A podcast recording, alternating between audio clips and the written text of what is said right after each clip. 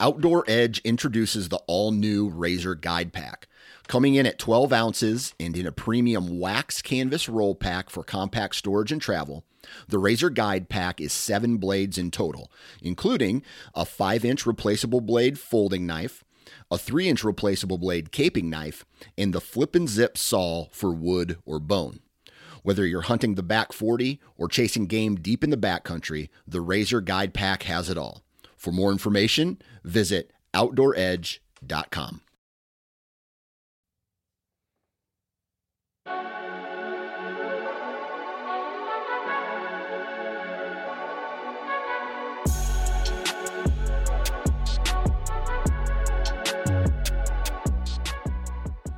What's up, everybody? Welcome back to another episode of the Antler Up podcast. We are on episode 145, and on this week's episode, Dimitri and I, we were joined by PA native Ryan Glitzky. And Ryan is a true woodsman and a very successful whitetail hunter. And Ryan spends a crap ton of time in the timber and has had a ton of success hunting the rut over the years, and it's perfect timing for right now. And uh, we had to have Ryan on and talk about some of some of these rut topics. And these topics include Ryan can what really contributes to his success and how his hunting strategy from October with hunting over scrapes and security cover, how that switches over to terrain features and the importance of doe bedding. And, you know, Ryan mentions the importance of finding deer concentration and how postseason scouting sets you up for your success for during this time frame and also adapting and not worrying about pressure and and a heck of a lot more is jam packed in this episode. And, you know, awesome time to have Ryan on because again, I know I've always enjoyed listening to him and I know he's very successful during this time frame. So give this one a listen. Thanks again, everybody, for tuning in and all the support.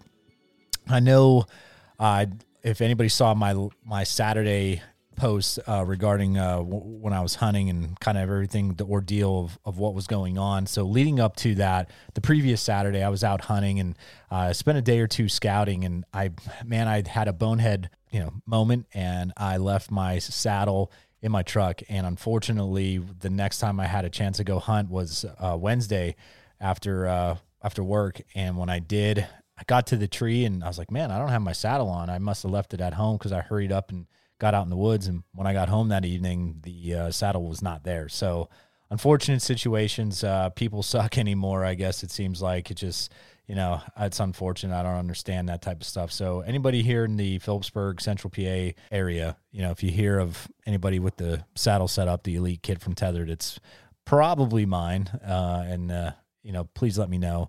And also, this past Saturday, had the opportunity to go back home, had a chance to get out in the evening on Friday night, and that evening did not see anything. It was slow moving. Uh, however, on a walk back with my dad, we did kick up a buck and a doe bedding. And to kind of rewind a little bit, this past year, the first fawn drop that I saw on or fawn picture that I saw on trail cameras on the cell cameras, I dated it back to this past weekend. So like the October 29th, 30th, Halloween weekend. So I really wanted to hunt this weekend. And on Saturday, it was just nuts. So I marked that spot where my dad and I kicked up that doe and a buck at night when we're walking back up.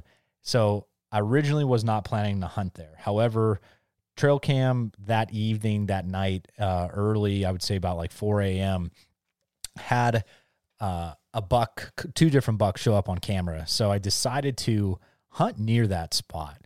Kind of going blind, had a little, you know, it's not very far from where my dad and I kind of enter uh, our our locations.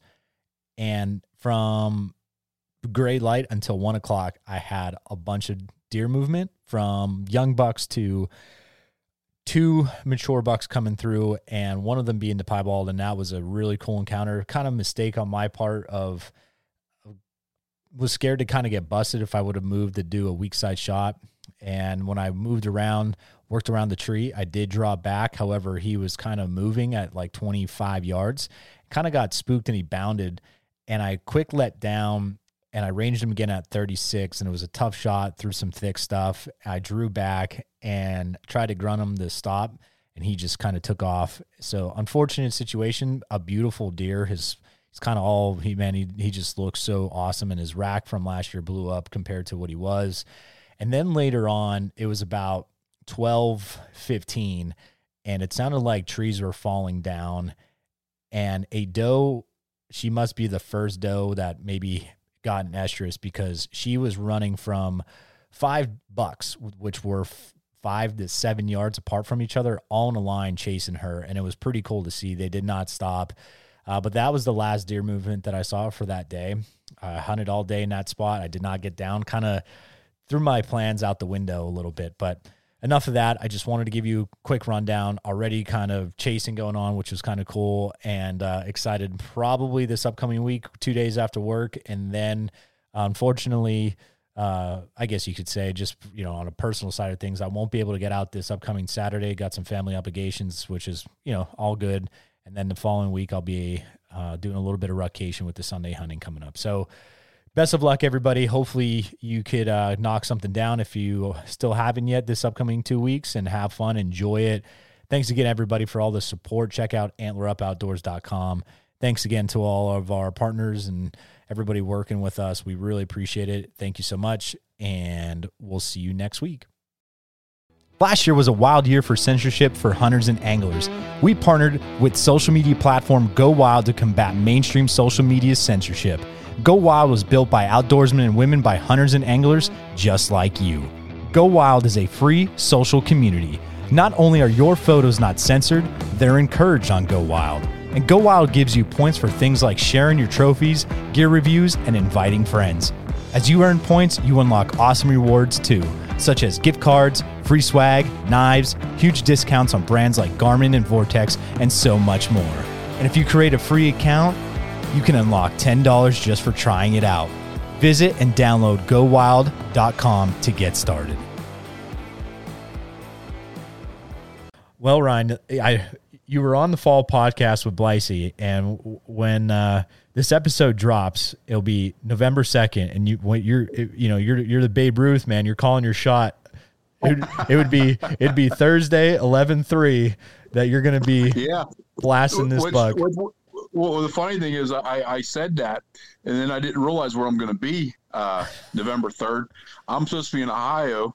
Uh, I think it's the October 26th, 27th till uh, November like 4th. So it's like, well, shit.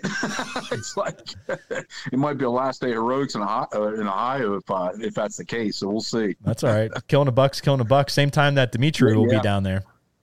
Yeah, yeah, yeah. It's a good time to be down here. That's awesome. Well, Ryan, let's jump right into it, man. Let's talk about. All right, man. Let's start this conversation with what do you contribute to being so successful during this time frame of the season, that early November time frame? Uh, to be honest with you, growing up and hunting uh, in Pennsylvania, where I do, um, I really don't think I had a choice. To be honest with you, um, you know, I'm I'm 45. I've been hunting for what 31 years, and uh, you know, I was out there before antler restrictions and before antler restrictions real antler, antler restrictions really kicked in, and started seeing the better quality bucks. You know, I had to do a lot of volume hunting, um, and I and I was at you know reading back in the magazine articles and all about the October lull. I kind of didn't really hunt real hard in October, um, so I started figuring out late October, November when deer really start to move. Um, I started just putting all my time in then, and then. Uh, after decades of doing it, I just fine tuned, you know, my skill set and just got really good at it. Um, I, I've just learned a lot of things over the years. Um, you know, a lot of people think the rut is a lot of luck involved, and of course it can be, but there's a skill set that can be applied to it also. And uh, just over decades of doing it, um, I just have game plan I come up with every year, and I feel pretty confident.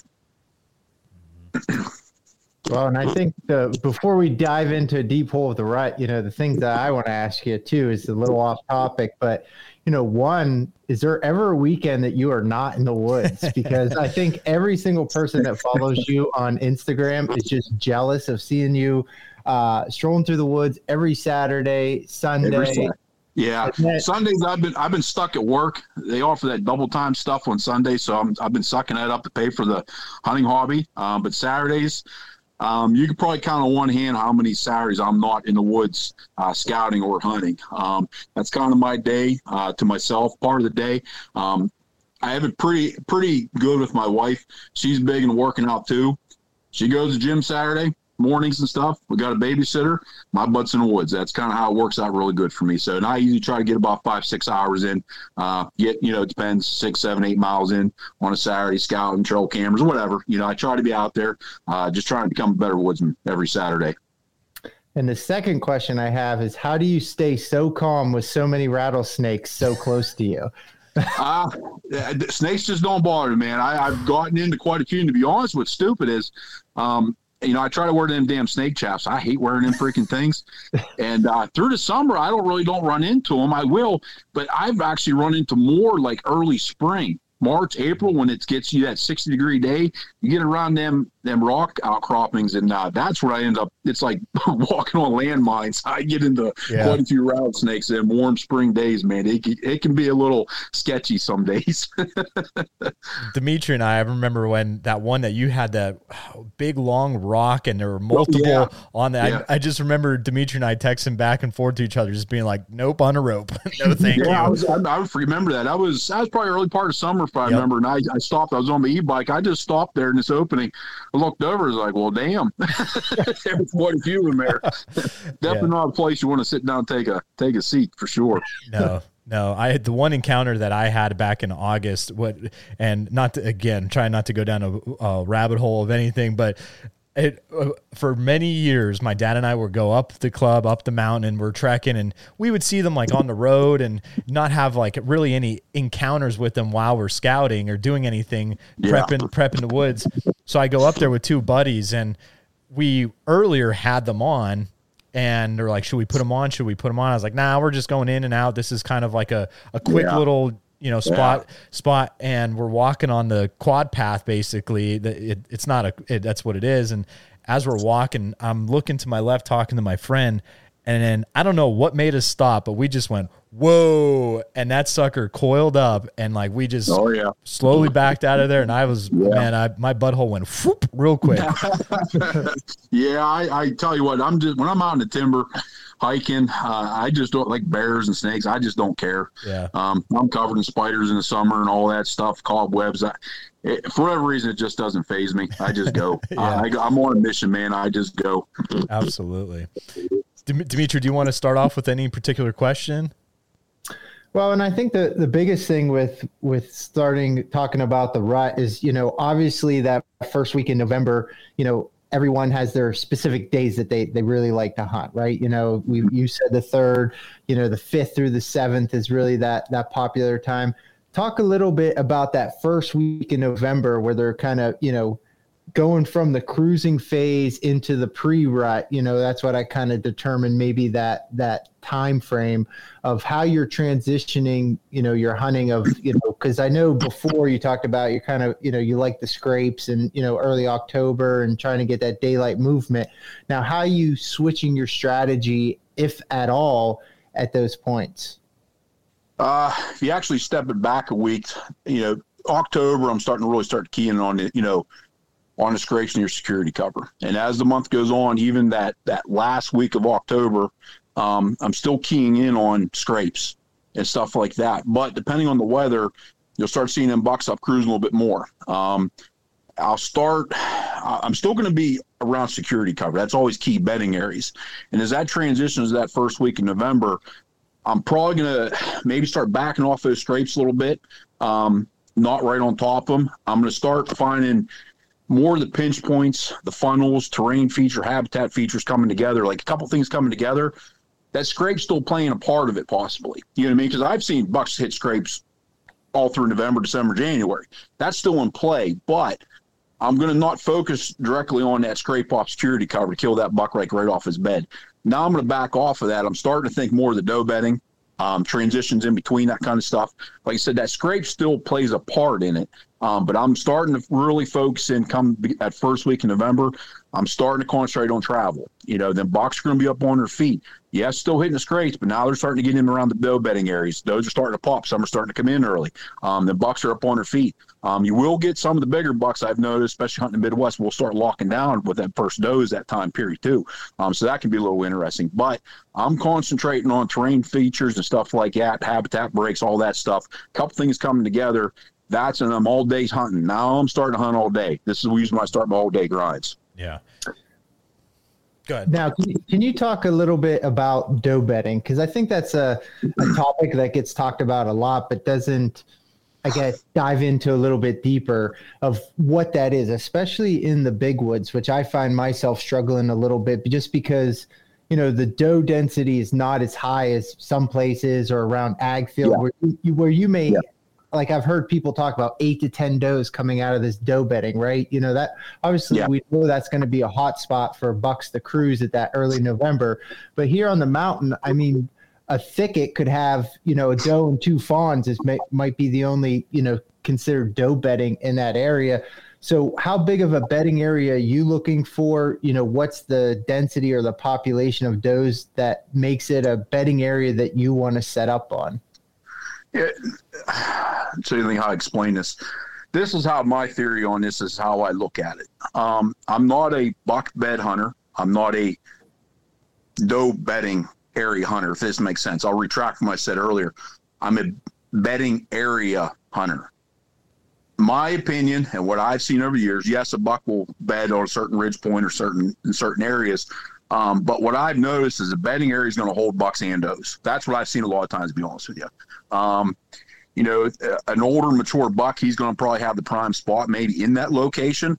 Um, but just from like running my trail tra- or trail cameras over the years, historical data, observation in the stand, um, in those bedding areas, I've seen bucks and does. Um, to me, I've seen them both. It- so to label it as a doe bedding area, you know, there is areas that hold maybe more does and areas that hold more bucks, of course. You know what I mean? I have seen that. But in general, I want to be in around thick shit. eh, To be honest with you, that's what I'm looking to do. You know what I mean? Um, and a lot of times too, when you're running trail cameras, you'll see in October something I will pay attention to those. If you start seeing multiple doses on them scrapes throughout the summer and into the fall, that's something to pay attention to. Okay, you may not be getting any big shooters on them scrapes and that, but leading up to the rut, now them does are in there. You got four or five does visiting that scrape throughout summer through the fall. Got to pay attention to that because when they start to pop, and you, sometimes you'll learn that through historical data. You know certain doe groups are going to come into play at certain times of year. You start figuring that out a little bit, you can really play that card and really cash in. I actually got some areas like that. I know I get in into October, first couple of days of November, I'm probably going to have one or two good bucks cruising, looking for the first does come in heat. Yeah, I like that answer. And that was like kind of a little bit too where I wanted to go with this, Ryan, and, and ask you. Like, I, I feel like during this time frame, I've fallen victim to this. I'm sure a lot of hunters have fallen victim to this of not getting out there and finding the deer concentration instead of mm-hmm. just like waiting back and letting the rut bring deer to me. You know what I mean? So like Yeah. that was like that. Like my question to you was going to be like, what is how are you going out there to find deer and and you know find that concentration and, and set up For for me, that comes down to my postseason scouting a lot Got of that. Um, you know, that postseason scout, when you're going in here, say, you know, season's going to end here, you get out there February, March, April, you see that hot sign from the previous year. Now, a lot of that sign's going to pop up in October and October, a lot of your rubs and scrapes. Now, you remember that. Um, sometimes them rub and scrapes, that'll start backing off come November a little bit. But those are typically still hot areas. A lot of that sign's popping around them does. You know, bucks are laying down some side. I mean, of course, they're off their territory, but you start getting around them bedding areas and stuff where the does are at, you'll start seeing that sign pop up. Basically, what I do in the, in the postseason, I start keying in on that sign. Then I'm looking at the bedding areas around there. So I kind of can figure out, okay, the hot signs in here, you got security cover here, bedding cover here. Then I start working off that, looking for terrain, stuff like that. And that's how a lot of times, um, say it's a new spot, you know, I'm going to have cameras in, of course, and they're going to tell me a lot, of course, where an area I need to be or not to be. Um, but a lot of times, I'm going off historical area or historical data. I've hunted these areas before, maybe not exact tree, but this general area. I know these spots are going to pick up at a certain time in November.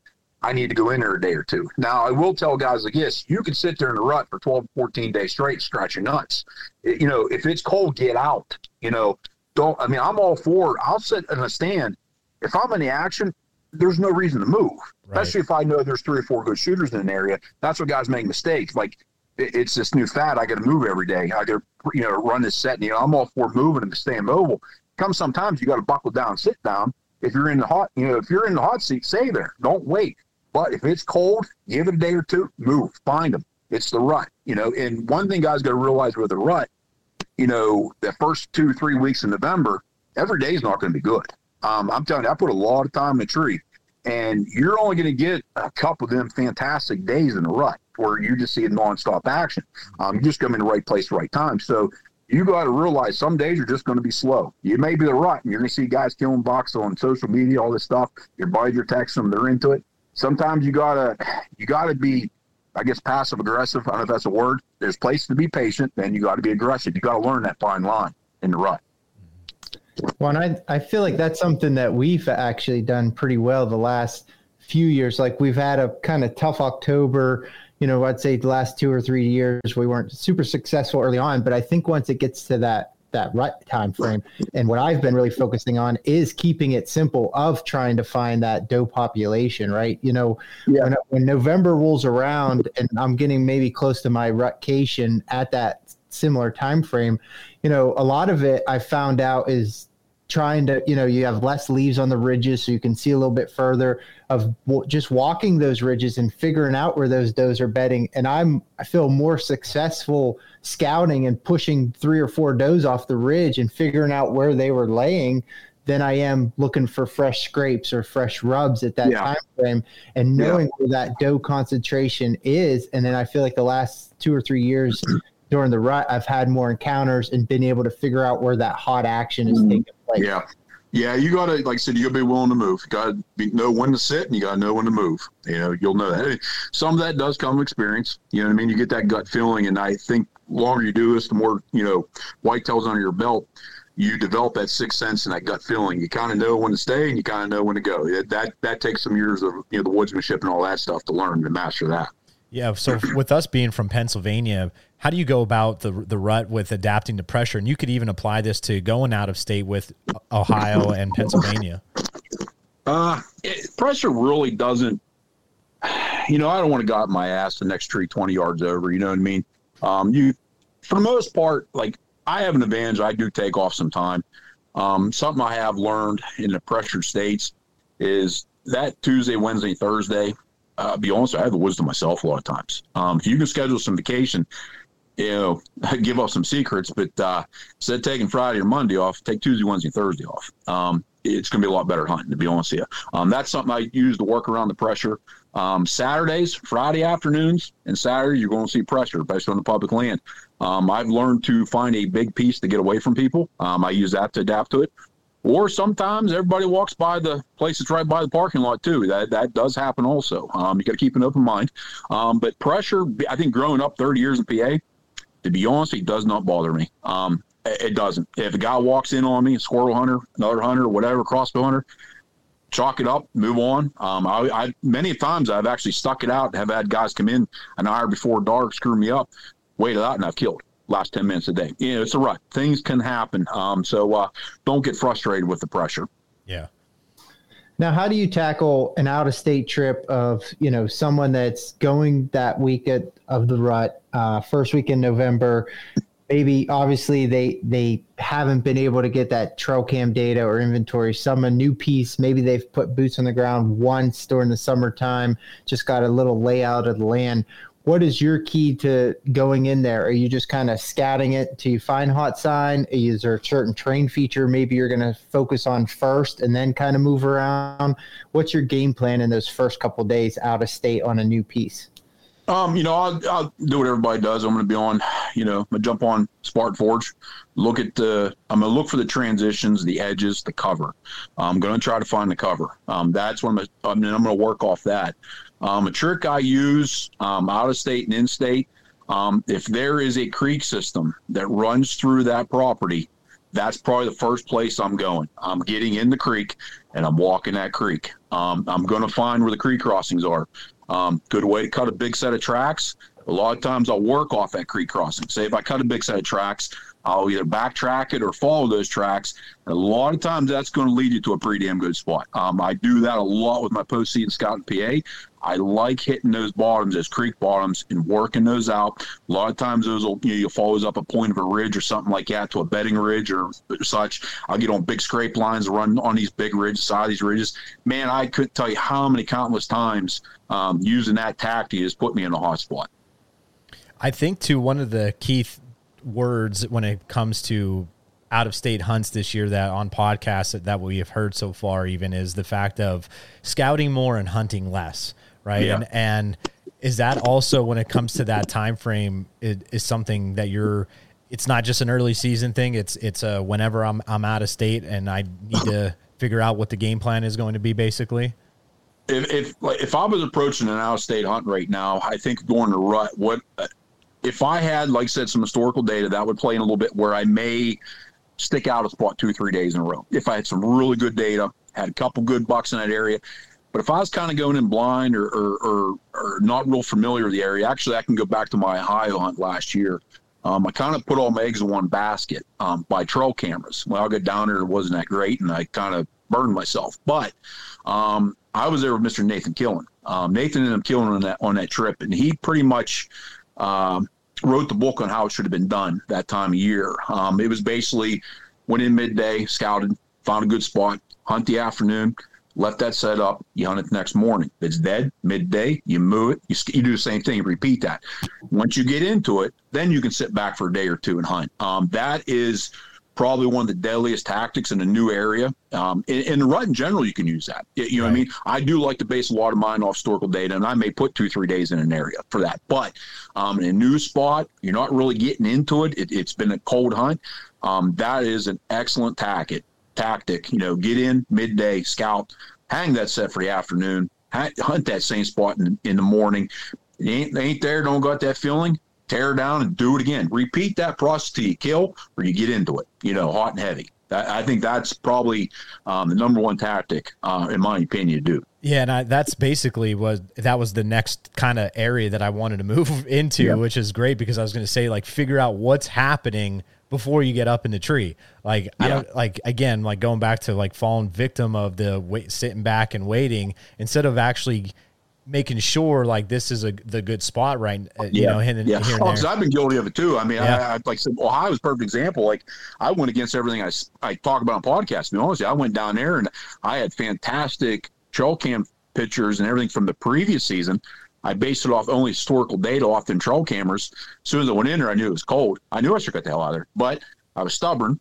Didn't really know the area real well, and uh, and and it burned me. And I tell you this, it won't happen again this year. and it was cool to you know watch my watch my buddy Nathan really like be honest with you. I knew he, like it was. I think he killed like fourth morning or fifth morning, and we all in camp said we knew he was killing that morning. Like the confidence, and that's what you could see him. He was just it was cool to watch that day by day break that area down until he was in the chips. It, was really really cool to watch, and I, I I learned a ton in those few days from him.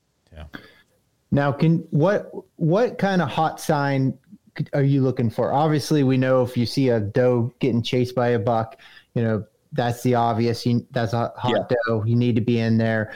Um, you know, obviously, if you have trail cameras and you're seeing daylight pictures, but what what other sign that would lead you to you know uh, a new piece or new track saying I need to be here tonight, or this is good enough to set up on uh, tomorrow or for a day or two. What are you looking for other than that, the obvious that makes you want to be there?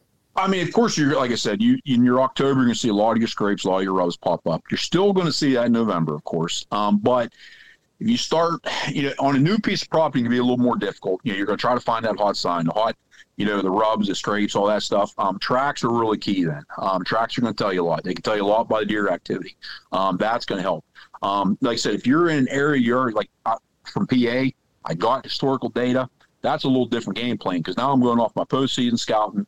I'm going off my summer trail cameras and I'm going off my in-season scout. That's a little easier to formulate a plan to slip in and kill something. Um, out of state, that's where you get a little. Uh, you got to watch the watch the hot sign because remember that's always in the past.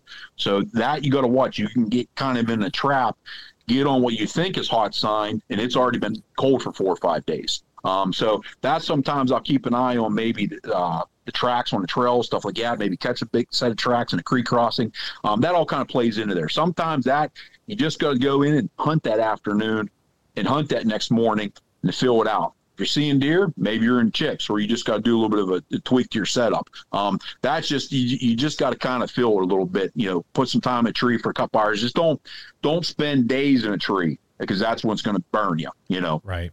So the whole volume hunting thing, and you know, let's let's kind of maybe throw a hypothetical out there. You know, you're you know historically this this is a good spot. You know, you plan on maybe being in there for a day or two at least to see what kind of movement is going through mm-hmm. there. Like, when does that all day sit need to pivot?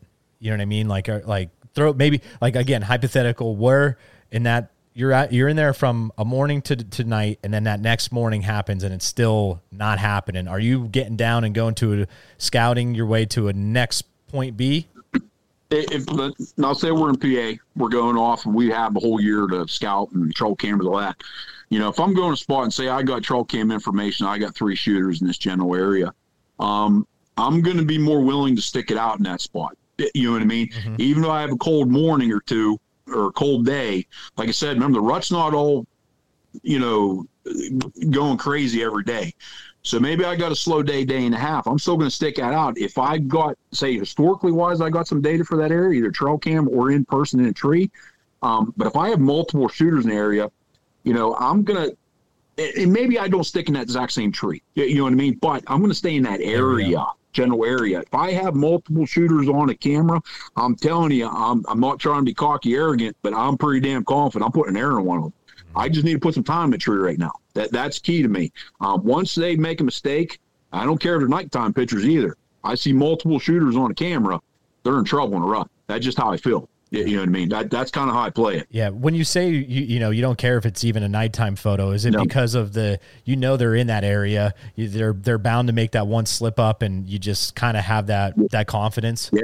Um, that goes off a lot of just past history. I have killed a lot of bucks. I've only had nighttime pictures. First time I, I saw them, I killed them. Yeah, I've had that. And uh, when it's end of October, into November, um, uh, yeah, I'm confident. It, it's it's the key to that is I tell guys is multiple pitchers, not one lone pitcher at 2 a.m. on October 31st of a 160 incher. You know what I mean? Yep. It's he's been in there, you know, every two three days you're seeing him. You know, so he's in that area. You're in that core area where he's in there cruising, looking for that first doe or two. Um, that's where I, I get excited when he's starting to show up. I don't care if it's night. He's in there a couple times that late October in, in the first part of November he's going to screw up. He just hasn't, you know what, a lot of times too, cameras only tell you a very, very fraction, small fraction. I love trail cameras. You can get tied up them. I can't tell you how many times I've been in areas where I've had a trail camera and I've seen double digits on public land and PA box, and not one of them some bitches went by that camera. So you got to take with a grain of salt. Yeah.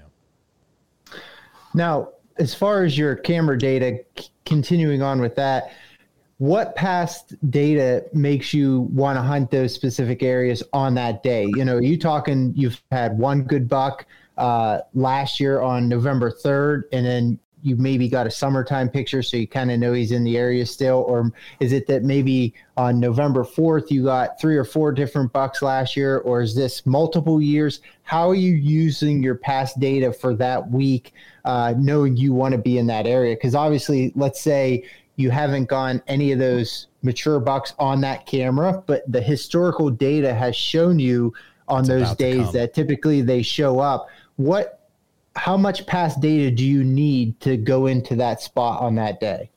Well, I, am never really hunting a certain buck, uh, you know, because a lot of times, you know, how you're in PA, um, it's hard to get them year to year. Um, a lot of times, you know, I see a good three, four year old deer, a buck this year, he's usually going to die. Um, so, but what I base it off is is how many, like say November fourth in a certain spot, or, or like a November third, fourth, and fifth. Say a time frame on a trail camera in there. I had like three, four really good bucks in that area. Um, I'm going to feel really, really confident the following year. That same time period, uh, weather, weather will dictate a lot. Um, if same conditions, I'm pretty confident I'm going to get the same same thing. Uh, maybe not three or four, but one or two are going to show up. You know what I mean? In general, um, a lot of that might be based off the doe group in that area, and uh, those does are coming to heat around that time. You know, um, that's something also, like I said before, to focus on also. But um, how I'm using that historical data is not a specific buck, but maybe there's multiple shooters showing up in general area. You're seeing that area get hot for whatever time frame it is, and I'll keep track of that and write that down in a journal and then go back to that. You know, remember that following year. Um, that's where cell cams can be extremely dangerous in the right guy's hands. Um, because if I got a cell cam up, I got a little historical data for an area, two or three shooters show up, it's it's going to be game over. Right. You know what I mean? Yeah, uh, that can be deadly. You know, because it, it, it, it, it takes a little bit of the guesswork out of the game there the, the, kind of types of questions, Dimitri, you're asking, and I'm I'm and the, which kind I'm asking. You know, Ryan, when you talk about this time frame, there's a lot of good things that a hunter could do, and there's a lot of bad things, I guess, a hunter could do. You know, the obstacles. What are some obstacles maybe that you faced personally uh, during this time frame where that maybe uh, you've learned from and you capitalized on an, on a same year, different day of a hunt? Maybe the next year, like how you were just saying about Ohio, you're not going to let you know that whole yeah. volume hunting when you knew it was cold but you still were stubborn yeah. you know what other obstacles yeah. that do you kind of see hunters make or yourself you know made made in the past and how do you avoid them and overcome them um, sometimes like i said you can get stuck in old reliable um, you can get stuck of going back to an area you've had past history like i i a lot of mine i love historical data you can get tied up in that also um, to a spot maybe like I'm, I'm, I'm guilty of it. I have a spot I've killed quite a few bucks that last couple years in a row. Um, but it's not really holding the quality deer I want anymore. But I'll go back here and kill the, the same damn deer because the, the, grind starts, everything else. We want to kill a deer, stuff like that. So I fall in that trap a little bit sometimes. I'm trying to do anymore. Uh, but I think guys will do that in general. They go back to that tree or back to that spot, and maybe just you know the one time was luck you know what I mean? There is no historical data there. Just was luck.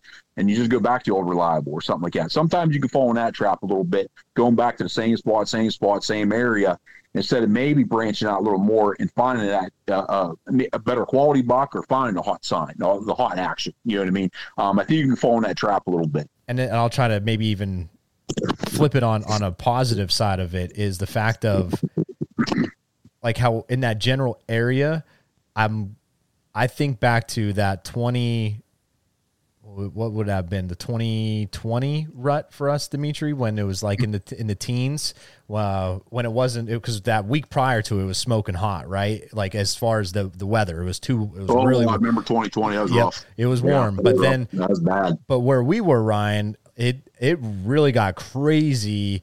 What was that, Dimitri? Like the 13th through 16th mm-hmm. time frame for us, Ryan. I mean, it was just batshit crazy. Just, I mean, hmm. I mean, I would set up. I would get like as soon as the day would break, I'm getting trails of doe running for their lives and bucks tongue out, falling over yeah. deadfall, and I'm like screaming, "Hey, hey, hey!" to get them to stop yeah. to get a shot, and they were just still running.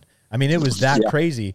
But I remember kept saying to myself, "Okay, here I was just I was just on the outside of the fringe and I would get up and move and get up and move closer to the like where I was seeing those deer the next day and the next morning and all that type of stuff. So I feel like for me that being mobile, right? No matter what you're doing, whether it be saddle mm-hmm. hunting or being in a light, you know, lone wolf custom gear, light, you know, tree stand that you have, Ryan, just to get down and like how we kind of mentioned earlier, you may not sit in the same tree, but you're going to be in that same area because you might see what's you're you're out of it, but not totally out of the game. Yeah, big thing in the rut. Well, I'll say this just to feed off of that. Um, one thing I've noticed, like you'll see in the morning, a lot of times you'll have doe come through and you'll have bucks on her ass end. Um, sometimes them bucks aren't what you want to shoot, or maybe it is. Um, if she's 70, 80 yards out there, um, get over there. Pull down right then. You know, once it cools down, get over on that trail. Um, I've shot many a bucks where I've had a doe come through in heat in the morning, three, four bucks tagging behind her.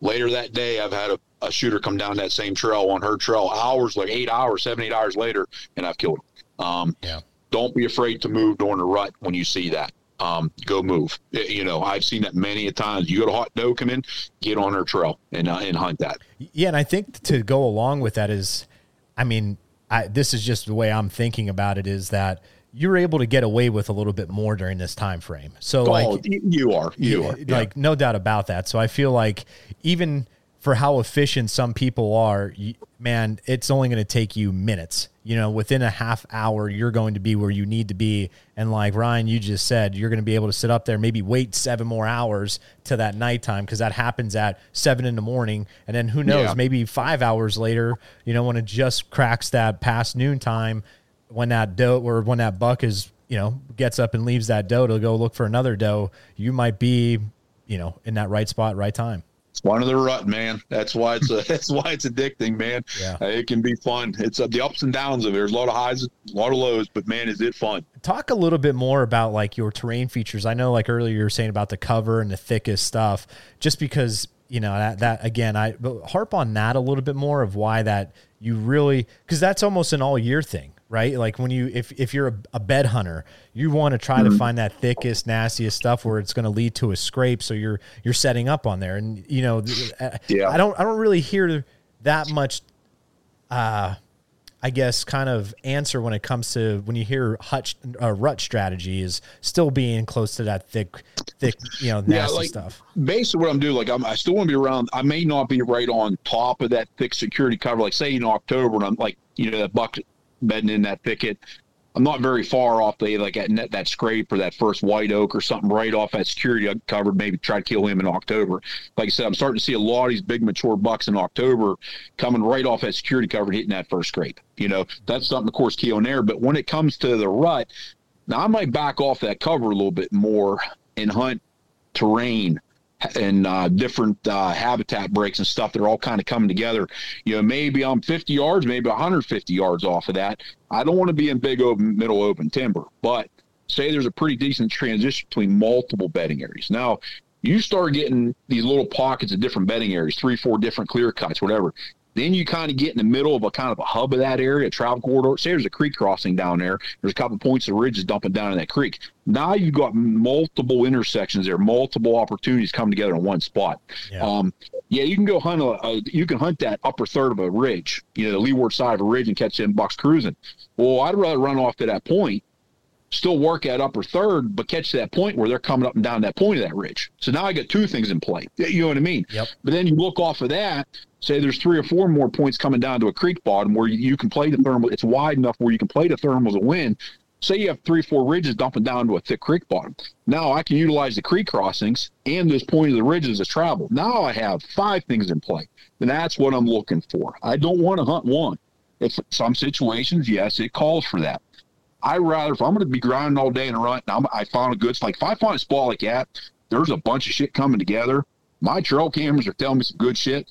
Uh, yeah, I'm feeling pretty damn good. It's a little easier waking up three o'clock in the morning, you sit all day when you just know it's a matter of time. That's kind of areas I really key in on the rut. And that's where guys will start making some mistakes too. They're only hunting the leeward side of a ridge. Th- that kills plenty of bucks every year. But how about if you work off that little bit? Find that where that point or a ditch crossing or something. There's a couple things coming together. Now you've doubled your odds. You know, Yeah. that's kind of things there. And that's where you got maybe put in two days of hunting dark to dark, or three days dark to dark. If your conditions are right, your entry's good, you know, and your exit's good. That's where you to start putting some all day grinders in. You know, nobody likes to sit all day, but on third day, if it's going to kill you 120, 30 inch deer in PA, it's going to be worth it, you know? Yep. Now, would you say like so someone going out of state, the those creek bottoms you said kind of scouting that way up, but you know, you kind of slowly run out of time. Is that's a good place to start, right? You know, maybe you're Yeah. doing sit in that creek bottom where you can kind of creek crossings are deadly in the rut. Let me tell you, I there's one other spot I will run a trail camera. Um, I'll run ninety percent on a scrape, on some sort of scrape, a lot of times. Um, the other one is going to be either like a ditch crossing or a creek crossing. Um, those areas are deadly um, in the ruts. Uh, creek crossings, I couldn't tell many times I've put cameras on creek crossings, left them on video mode, come in after the season, and you'll get a couple day period, man, just mature bucks cruising, you know, in and out of them thick bedding areas and them creek bottom stuff. Creek bottom, thick creek bottoms, man, they are fun to hunt. They're, they can be difficult if they're tight, you know, because then the, the, the wind swirl and stuff like that. You can find one where you can play the thermals of wind. Um, that's a deadly setup in a rut. Deadly. And you mentioned too, like historical data. That you know, this past September, you you were out scouting that a little new area, and I remember you posting on on Instagram, and you showed like, hey, I'm look at this new creek bottom. It looks even better, and Yeah, that, that that spot I found last the last Saturday, and uh, uh, yeah, it's good. it's good. It's a bitch to get to, but man, it's it's. Uh, I got a lot of confidence in that area.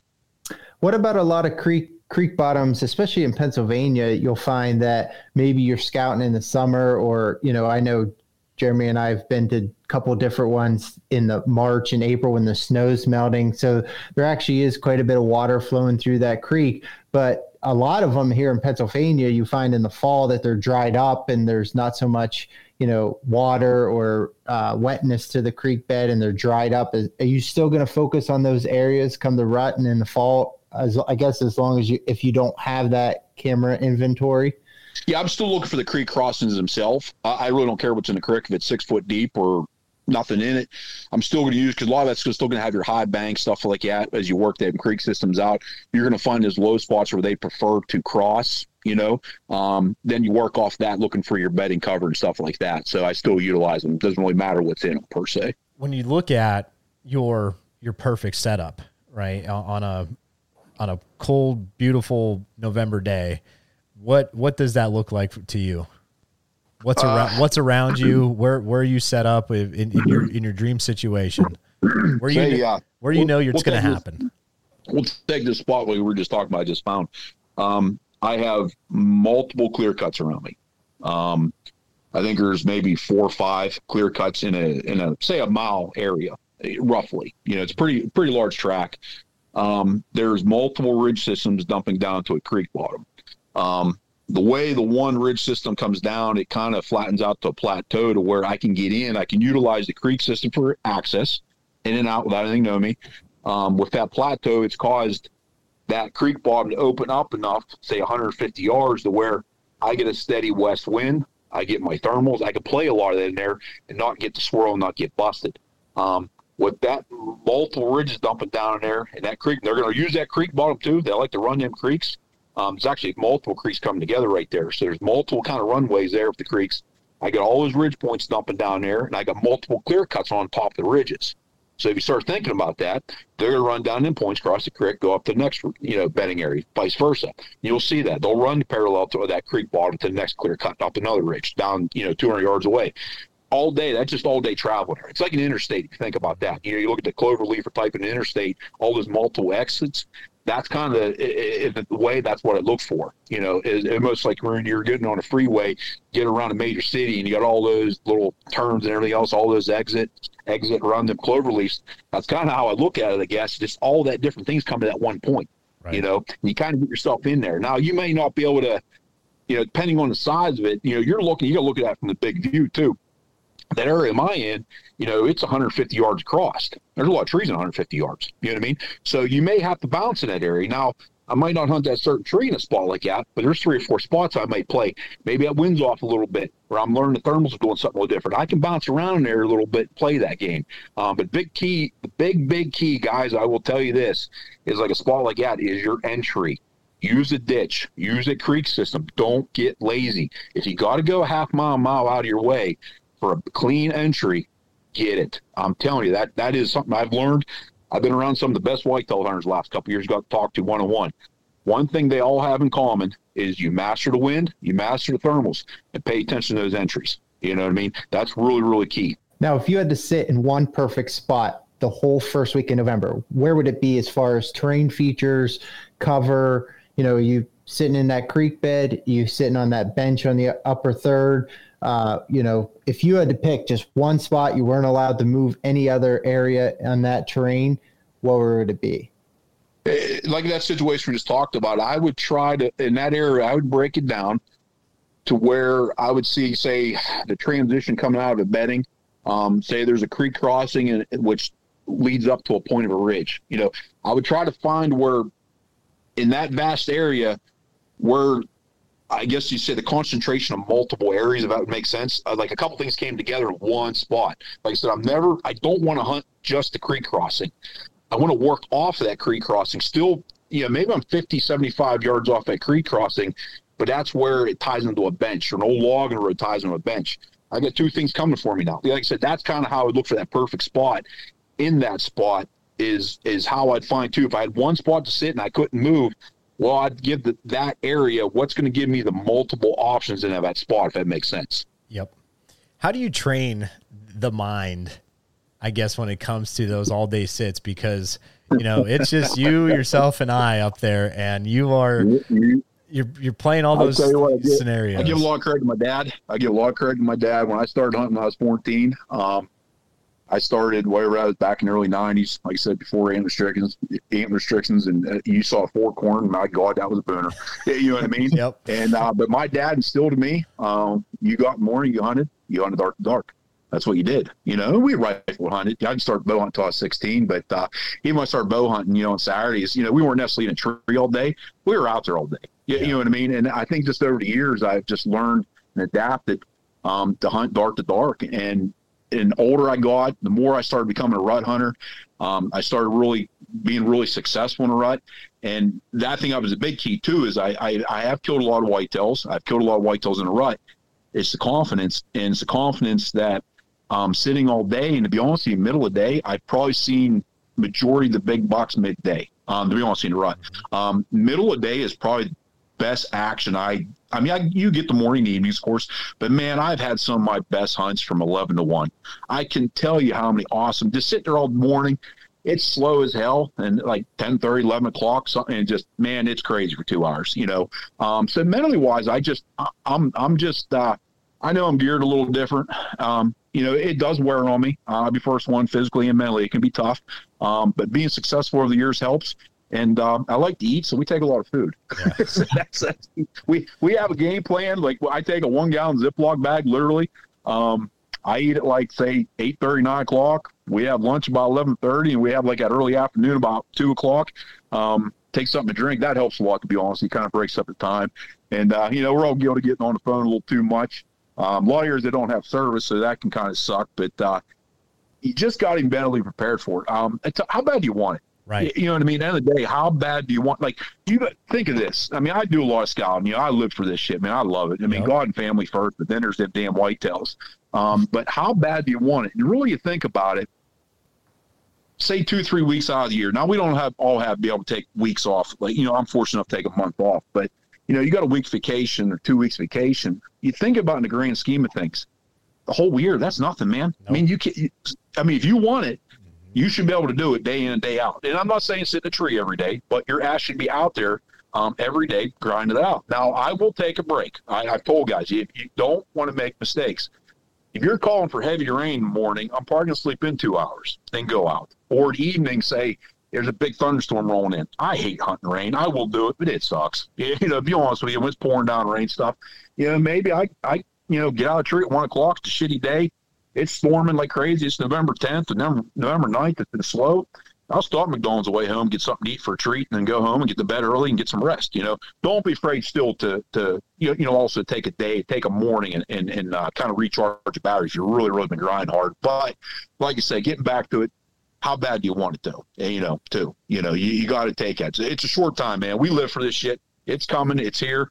Um, you know, we work all year for this. So um, be willing to put the time in if you want that bad. Yep. I just think too, it's like that time where, man, like now more than anything it, within the last couple years, especially like moving ahead to this year, it's the one time where I like, I'm so ready to just go and do that and be lost, you know, in, in a sense of by yourself and, and embrace that, that time because again, I yep. even, and then that's the one other aspect of when I talk to other individuals when because they know I saddle hunt and they're like, "Oh, how do you stay in a saddle all day? Do you have any issues?" And like I still don't I still remember I won't forget certain times when I talked to certain individuals when I before I did it, I was like, "What are you thinking?" they're like, "Oh man, it sucks," and blah blah blah blah.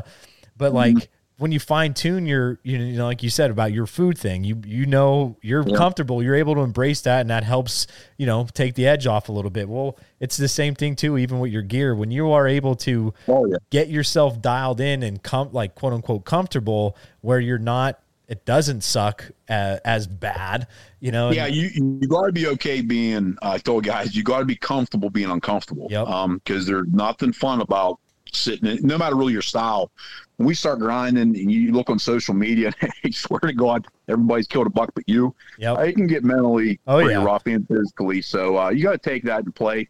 Um, you got to keep a good mindset, you know, throughout it. You know what I mean? Like I said, we get back to where, you know, how bad do you want it? Um, it's going to get tough, mentally, physical wise, and you gotta you got to prepare yourself for that. That's what yeah. a lot of times I do also is I, I kind of prepare for that ahead of the season. I know You know, sometimes you get it easy, and you get a good season, you get one on your belt quick. Uh, but majority of the time, you're you're you're grinding out in November a lot of times. So you got to be willing to do that. You know, be mentally prepared for that. Well, I think that's also that first week in November, or even later on uh, that first week. Uh, a lot of pressure builds up in that time frame too, right? You know, you want to be out there, but yeah. maybe you had a rough October, you didn't have oh, a lot yeah. of encounters, and then you start putting that pressure on yourself. And I know I'm guilty of it a lot because every year it gets closer to my rutcation and then you know you may only have four or five more sits that left of the whole archery season right and you might not even had a good encounter and don't even have a oh, yeah. kind of buck that you know that's in the area so you, you know that pressure builds up and you know you want to be out there and do it but then if you wean on that pressure you're going to lose that focus and oh yeah and then you're really going to go down a rabbit hole and then instead of enjoying that time out there you're just going to kind of yeah not yeah, yeah. I've, I've, said this before. Um, you know, you you have your close circle of friends. You know, they pay attention to what you kill and stuff like that. Outside of that, you're going to get your 15 minutes of fame on Instagram or Facebook, whatever you post it on. After that, nobody really gives an F. They do not give a shit. You know what I mean? So remember that. Do it for yourself. Hey, we all have a little bit of pride, you know, a little bit of ego. We all do. We're all men, even the women out there. You know what I mean? Everybody has a little bit of that. You want to be successful, but at the end of the day, do it for yourself let me tell you what, I know some of the best whitetail hunters in the country did not kill a buck last year, and they're twice a hunter I'll ever be. You know what I mean? So just because you don't, just because you eat a tag this year doesn't mean shit. That doesn't mean you're a better hunter, or worse hunter, or whatever anybody. It's called hunting. We're hunting a wild animal. Some years, man, I've had them. It doesn't matter what the hell I do. It just doesn't work out. And I don't care what time. I've put hundreds and hundreds of miles and hours in some years, man, it just you're hunting public lands and pressured areas. Even guys on private know you're going to struggle some years, and not be okay with that. And uh, you're not out to impress anybody. Uh, do it for yourself. Yep. Well said. Well said. And and one thing too, I do want you to talk about because this is the time frame where maybe some people do a little bit of calling then you have other people that are are calling since day one you know yeah. what what is your calling strategies during this time frame uh, it kind of depends where I'm at. Um, if I'm in Iowa, you know, the rattling horns are going to be on me grunt call. I do a lot of calling in Iowa. That's a whole different ball game. Some places in the Midwest. Um, here in PA in public land, pressured, I do not call hardly at all. That's just my style. Um, I always carry a grunt tube with me because um, I will, you know, certain situations. Um, if that buck he can't get downwind of me, I will throw him a call, a grunt call, or something. Um, maybe a snort wheeze if, if depending if he's a mature buck. Um, but I typically don't call very much. Um, it's just not me. I've done it you know, growing up, you know, the first couple of decades doing this, yeah, I had every, I had the black rack, I had bleat can, I had all of it, and yeah, I called in year year olds and two year olds, occasional three year old, but uh, for the most part, like when you're in a pressured area, even your two year olds start catching on to that. That's their third season already. They've heard it, you yeah. know. So personally, um, you know, you got to kind of read the temperature of the deer you know some are aggressive and it'll work you know a four or five year old possibly you know but uh, me personally i have it there if i need it uh, but i don't use it very often that's what a- about in ohio on public ground um, you know, it's pr- same. I, I I will do it maybe a shade more. Um, I'm all about to be honest, I'm like an assassin, if that makes sense. Mm-hmm. I'm going to sit up there and I'm going to be quiet and I'm going to wait for him. That, that's how I play it. I just remember always hearing people, especially during this time frame, say every 45 minutes I'm I'm grunting and I'm hitting the horns and you know yeah. and and I get both sides in the sense of I get that you know deer are out cruising and if they're all yeah. on one side, you know maybe they did not hear it. And it, it yeah, it, I mean, like you said, it, it can work, but I also I've been over the past year, Ryan, I've been leaning more towards of what you are doing, like being that yeah. quiet and bringing the grunt tube if you know if need be. And but in the grand scheme of things, I'm just like you said. At, at what point are these deer just being like, there it is again? Here we go. Yeah. You know, I know for yeah, I think yeah, especially you start getting in your three, four year olds. You, you know what I mean? I think uh, in some of these situations, they've you know they got they, but you know how it is in PA. Mm-hmm. Uh, they probably had some lead and some arrows flung at them well, by that age, and uh, they've kind of they've come into it at a year and a half, two year old as a two year old and got busted, right? Or you know, busted somebody, and I think that that you know they kind of you know they get that ingrained in them a little bit. So day five of the season last year. Okay, so in 2021, day five, which was a, would have been well, I guess it would have been day six because it, was uh, a Friday I was in back at home, northeastern PA, on with with a friend of ours that that uh, his name's Tim. We go hunting. We're out, and he goes, "Hey, I got permission on the spot. I've you know he's showed me some some buck pictures. He's like, let's just go in here together." And so he was on one side, I was on one other side. We could see each other. So if a deer came up behind me, in a sense, I could take the whack at it. If it came up from the bottom, like towards him, he was going to take a whack mm-hmm. at it. So we get set up, Ryan, and within five minutes, I just got done putting my camera arm on, and I'm watching Tim get set up, and all of a sudden I hear just like racket coming, in, and uh, you just see like the like the brush trees and the briars yeah. moving. I'm like, what in the hell is that? And then all of a sudden you hear meh, meh, meh, and you hear shh, and I like Tim calls me. He goes, "Do you see what's happening?" I said, "I I could hear what's happening, but I can't see yet." And he goes, "A dude just walked in from the side of me with a crossbow, gets on this like uh, like a volleyball platform and just starts grunt calling and spraying pink stuff. On. Oh yeah. Oh yeah, I've seen gosh. all, man. I've seen some funky shit out there. like, I mean, at, at, what, like how you're saying, so like, like again, the more I, you think about it, at what yeah. point do these deer are like? Yeah, we have this place, and don't get me wrong, I, I called deer in, and I there's probably guys listening right now like, whoa, I you know rattled. Yeah, yeah. I know guys that killed 160 incher tipping that damn Primos doe can over and killed 160 inch in PA. It happens, you know yeah. what I mean? But I think the odds of it, it's it's it's it's a very low percentage. Um, I'd rather use it when I feel that it could work, if that makes sense. No you doubt. know, I just don't want a blind call. Yeah. Yeah, I'm blind calling when it's like Hail Mary time and I'm like, I'm out of it. when I yeah, know, yeah, you yeah. know, like when I know it's like, it's my, here's the last drive of the season. Here we go. I'm, this is all, I'm throwing out the whole playbook. Yeah. Yeah. Yeah. I, I, like that, man. Well, all right. Well, before we get off, let's t- let's hear one one thing that a hunter should avoid this upcoming weeks. Uh, don't get stuck in a rut, if that makes sense. no pun intended. You know. Yep. Uh, don't don't. Uh, if you got that gut feeling, you're in the wrong place, and move.